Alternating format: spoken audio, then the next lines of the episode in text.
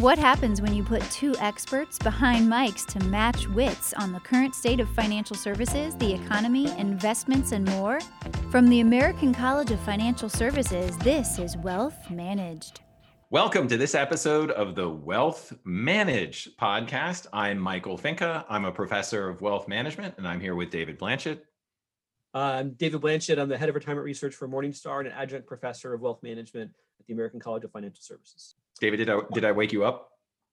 Who me? Yes. There's a bit of a pause. I was uh, expecting like a longer intro. Like you, you. It's the new me. I'm I'm all about being concise.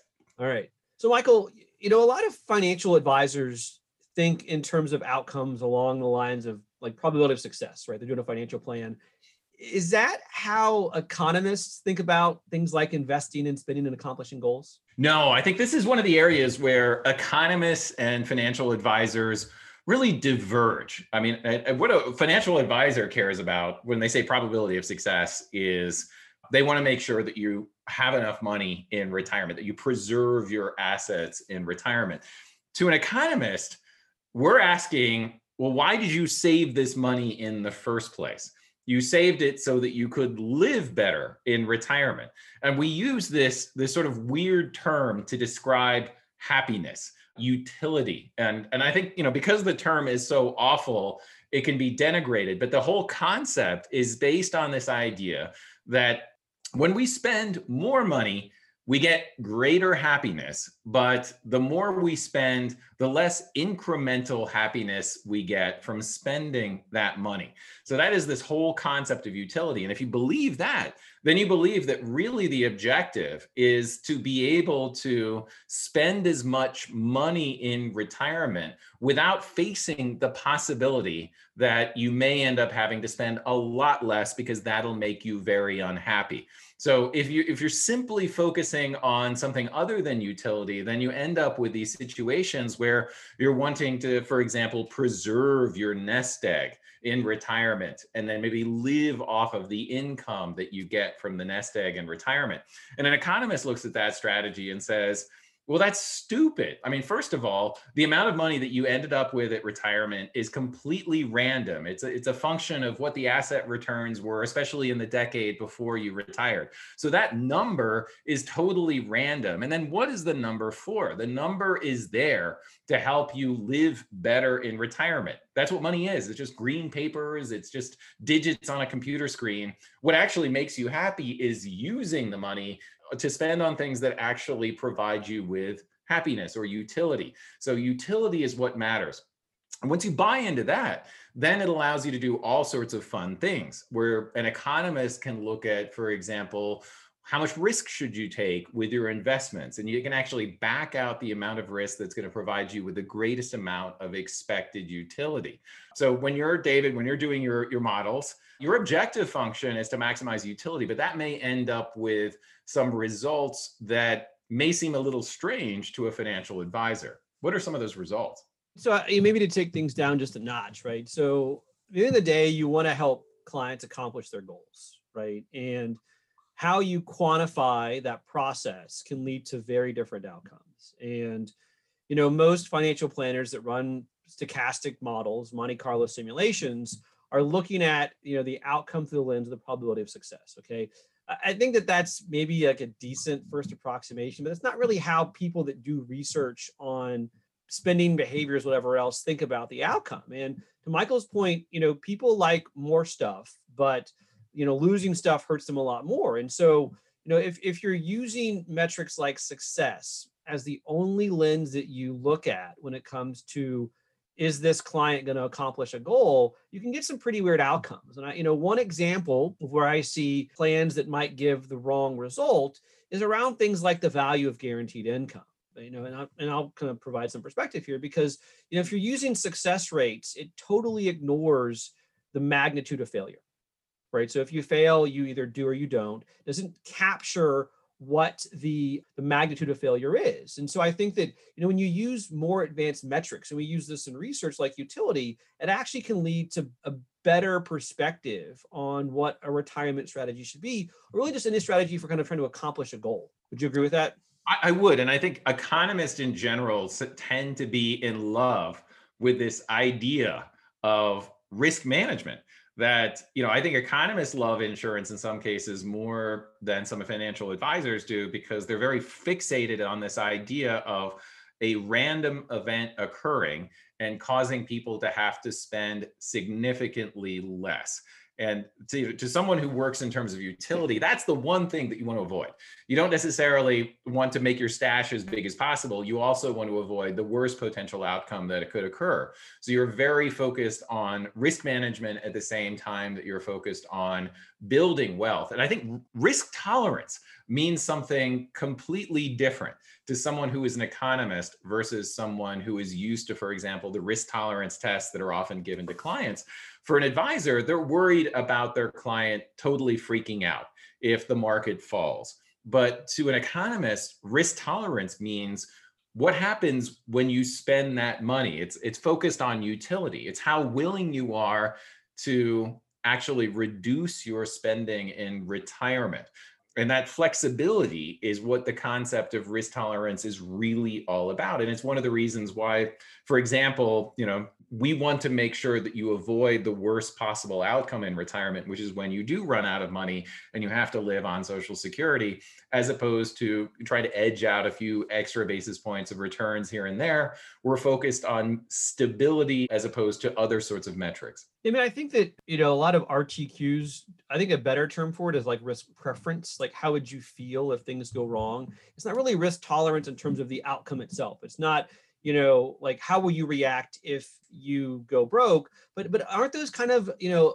opposing sometimes? I mean if you want to make a financial plan look better on average just invest more in equities right?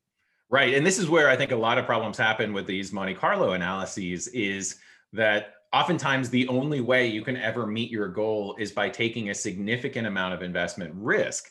But you're not looking so much at the distribution of potential outcomes and the amount of utility you would have in each one of those outcomes. So that's the way we as economists do it. We see, all right, how happy would you be if you had this amount of money and you spent you were able to spend this amount of money in retirement?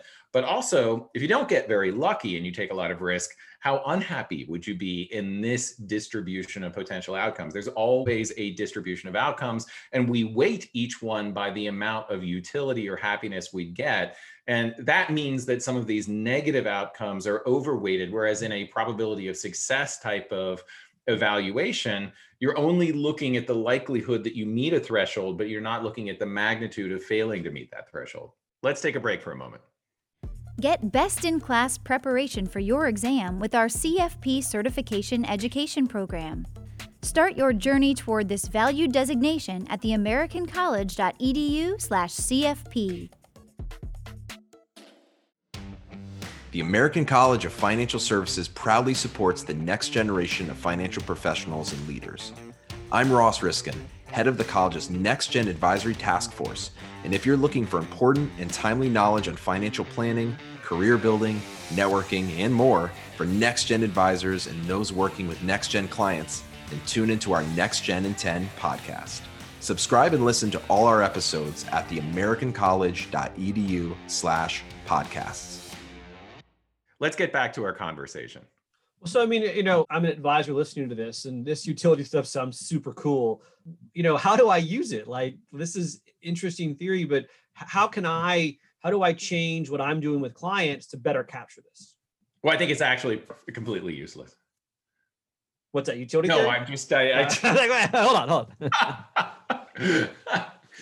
I hope not. I think I think that you know, I, in many ways, advisors have a lot to teach economists because economists, if everybody followed the economist prescription, then you may have a difficult time motivating clients. You may have a difficult time getting them to, to take an adequate amount of risk you know, in many cases, realistically, a lot of clients don't actually spend down their assets in retirement. So they don't really follow the prescription that economists say that they should follow in retirement, which is that you should actually spend down your money in retirement. You should get close to bouncing the check to the undertaker. That's the economist idea of an optimal withdrawal strategy. But I think something to bear in mind if you are a financial advisor is awareness of the consequences of negative outcomes because i think that's where utility really makes an impact when we're doing these models with utility as an objective function. It's that we're actually giving far greater weight to the consequences of the negative outcomes.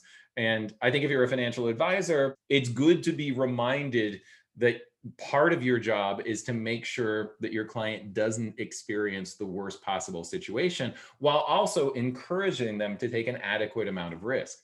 Yeah, I mean, like one thing that I like more than telling someone a success rate when it comes to a Monte Carlo is to kind of show them, you know, like at age 95, in the worst one in five or one in 10 or one in 20 projections, this is your level of income.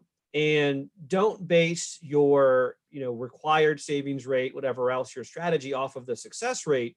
Base it off of that kind of magnitude of failure. I don't think that utility theory is going to work its way into a lot of the tools advisors use in the near future. But I think focusing on measures that kind of better capture what that bad outcome can be provides maybe more insight into the right decisions to make versus telling someone you have a, a 72.78% chance of success. And I think that sort of pervades the way that a lot of these mathematical instruments work in the financial planning profession is that they are very focused on a percent probability of success and they're not that nuanced when it comes to a range of potential outcomes and it's very difficult to think in probabilistic terms. I think what we're seeing now in the middle of a pandemic is how bad people are at thinking in probabilistic terms. What is a large risk and what is a small risk? And people have always been that way. But when it comes to personal finance, you have to be the professional. Like you have to understand the range of potential outcomes and help the client make more rational decisions that account for that potential range of outcomes.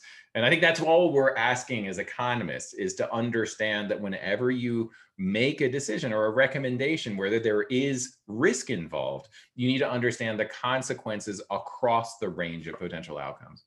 Yeah, uh, you know, I think you, you touched on this, but I, I, you know, to me, like there's all there's, there's just so much false precision in these estimates, right? So you can you can do a, a hundred thousand simulations and have like a seventy two point six four five percent. I think like that. I think that's ridiculous. Like I think you tell someone whether it's like very high, high, moderate, low.